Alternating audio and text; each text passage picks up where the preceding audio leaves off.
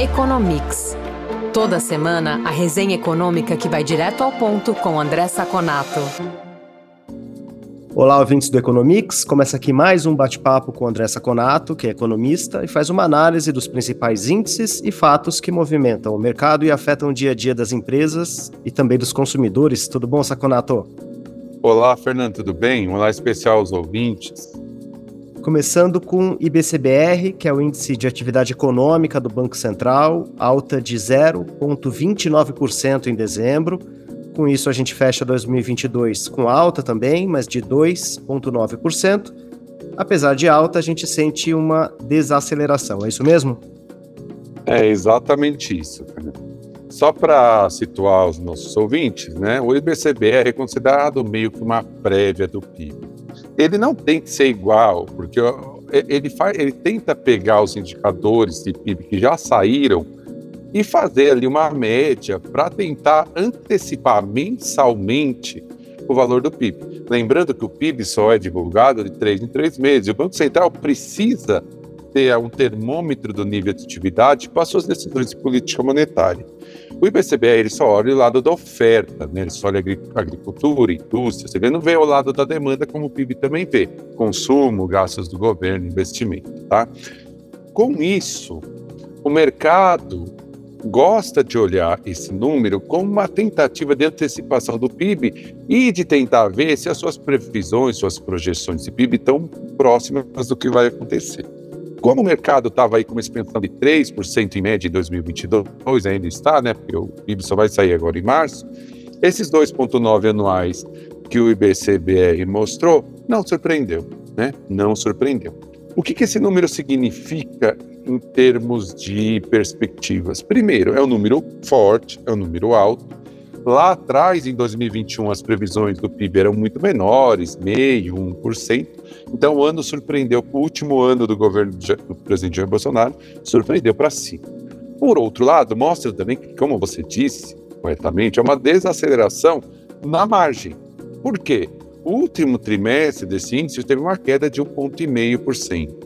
Apesar de ter vindo alta em dezembro, em outubro foi revisto a queda de 0,28 para 0,43 e foi revista a queda de novembro de 0,5 para 0,77, tá?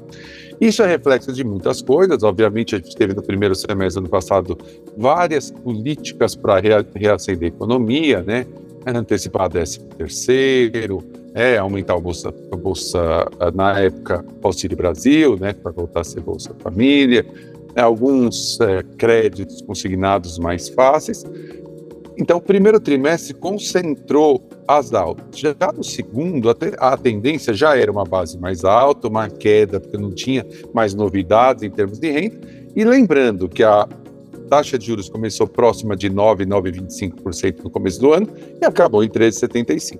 Tudo isso contribui para uma desaceleração. Como começa 2023?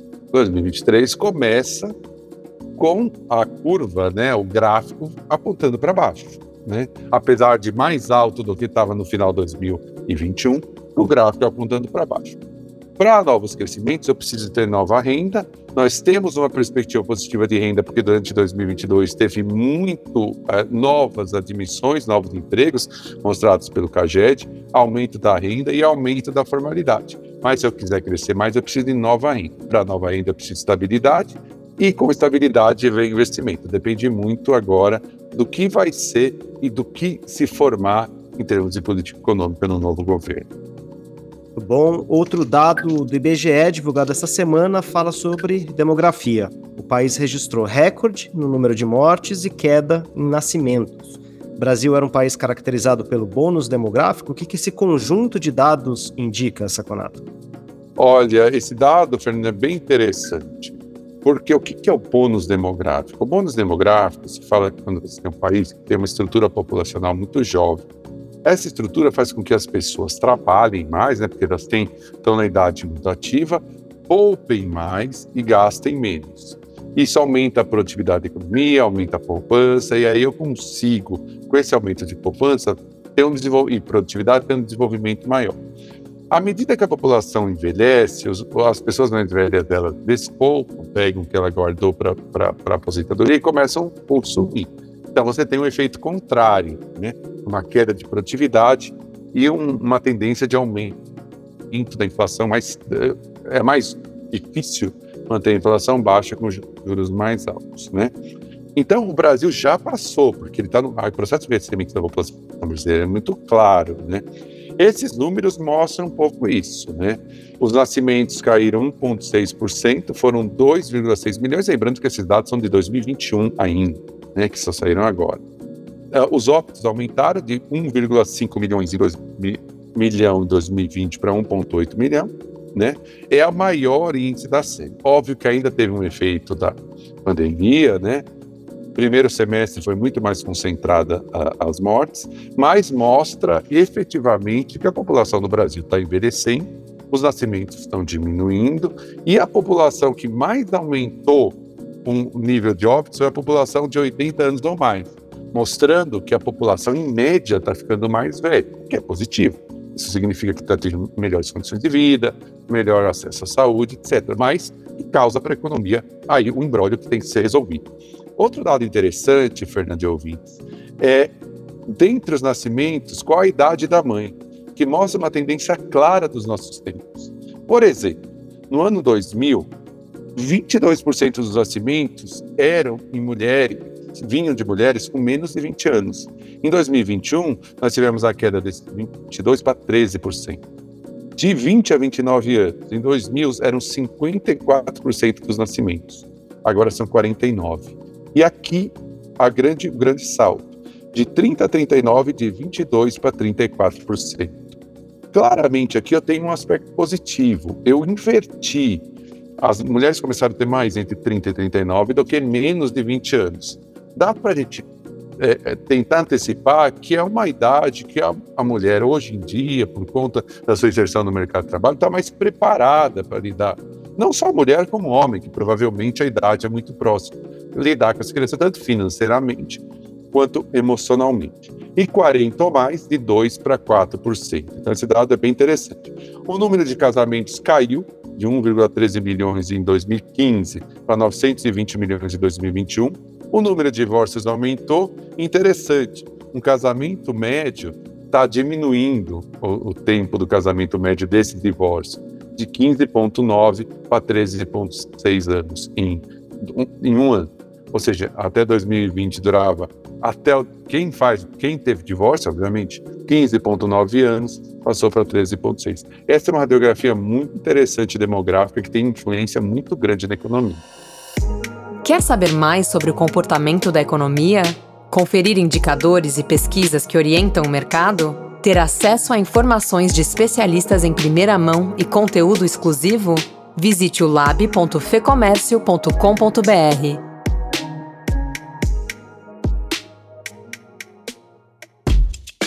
Estados Unidos, índice de preços ao consumidor, o CPI, subiu 0,5% agora em janeiro, com isso a inflação anual desacelerou para 6,4%, é a sétima queda seguida.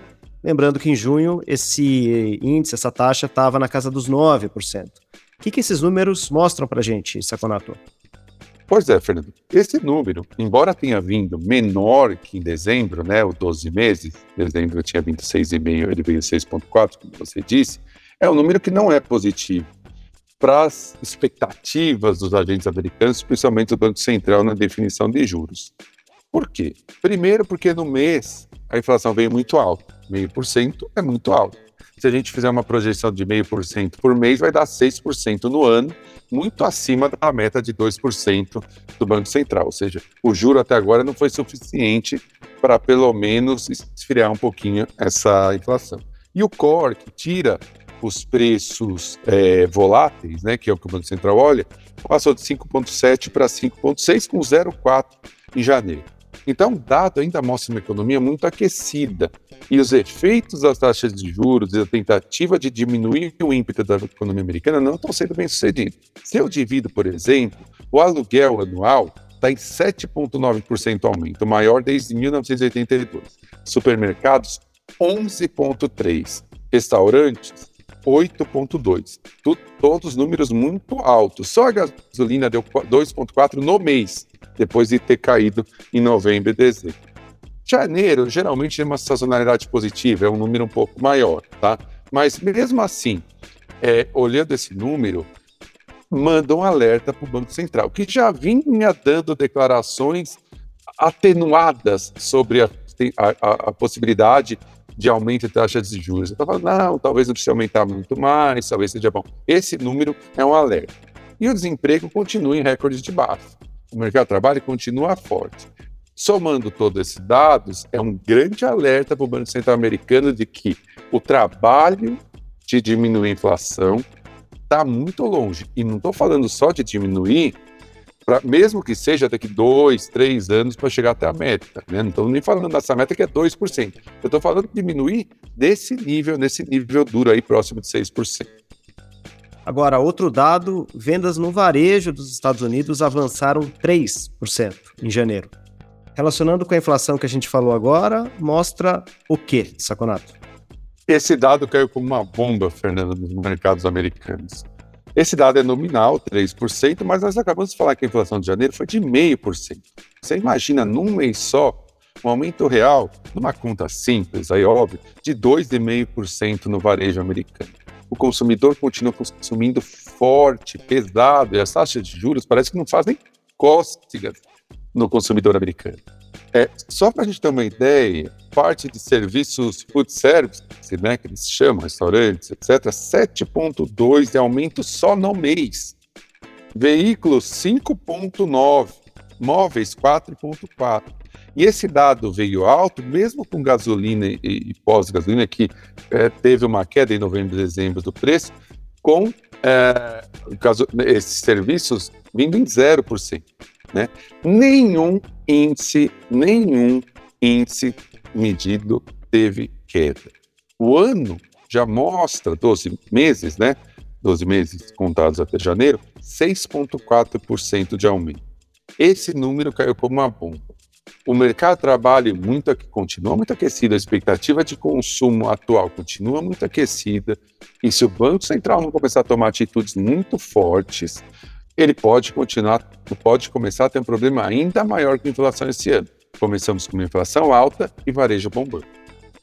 Agora, um meio de campo entre Estados Unidos e China tem uma guerra acontecendo no ambiente comercial, envolvendo a produção de semicondutores. Os Estados Unidos recentemente aplicou sanções à China para evitar que eles desenvolvessem essa tecnologia. Parece que de fato isso tem funcionado. Como que está essa questão, Saconato? Essa questão é muito interessante, é uma questão que está ocorrendo aí meio por baixo dos panos, não se fala muito na grande mídia, mas é interessante para a gente entender. É, eu vou dar dois exemplos aqui de como as sanções. Aliás, antes de dar os dois exemplos, eu vou falar o que são essas sanções para a gente entender, para a gente ter noção. Para o ouvinte nosso ter noção, uma empresa de tecnologia americana que trata de alguma maneira com tecnologia de semicondutores e chips não pode manter comunicação com empresas chinesas. Isso é supervisionado pelo Departamento de Estado americano. Ou seja, uma empresa que faz semicondutores, por exemplo, não pode mandar ninguém de uma empresa de semicondutores, ou da tecnologia, ou de próximas semicondutores, pode mandar, por exemplo, e-mails para empresas chinesas. Então, assim, é uma coisa muito radical, muito radical. Os Estados Unidos está levando isso muito a sério. Ele não quer deixar que a China dê o pulo do gato em termos de tecnologia e se independa em semicondutores. Para a gente ter uma ideia, eu vou dar alguns exemplos. Tem dois exemplos. Tem uma empresa que chama Yangtze, que, é, que se conhece muito mais pelo sigla YMTC, né, que foi fundada em 2016 a 40 quilômetros no leste de Wuhan. Né, uma cidade, cidade de Wuhan conhecida por outros motivos que não tecnologia. Né. Ela, sob, é, ela foi fundada sob comando de autoridades locais, obviamente é meio que uma estatal para atender a época. E ela fez um planejamento que em 2020, isso lá atrás, uma segunda fábrica com investimento de 15 bilhões ia fazer triplicar a produção. Essas restrições americanas estagnaram a produção dessa fábrica. E a Apple está desviando essa, necessidade de semicondutores, essa compra de, desculpa, de semicondutores e de partes para a Índia. Para você ter uma ideia, a ideia é que a capacidade de 10 para 40% de todo o processo produtivo dos novos iPhones em poucos anos. Outra fábrica, a Shangxin, que é conhecida como GXMT, tinha feito várias perspectivas de aumento de produção e a grande perspectiva era uma nova operação em 2023.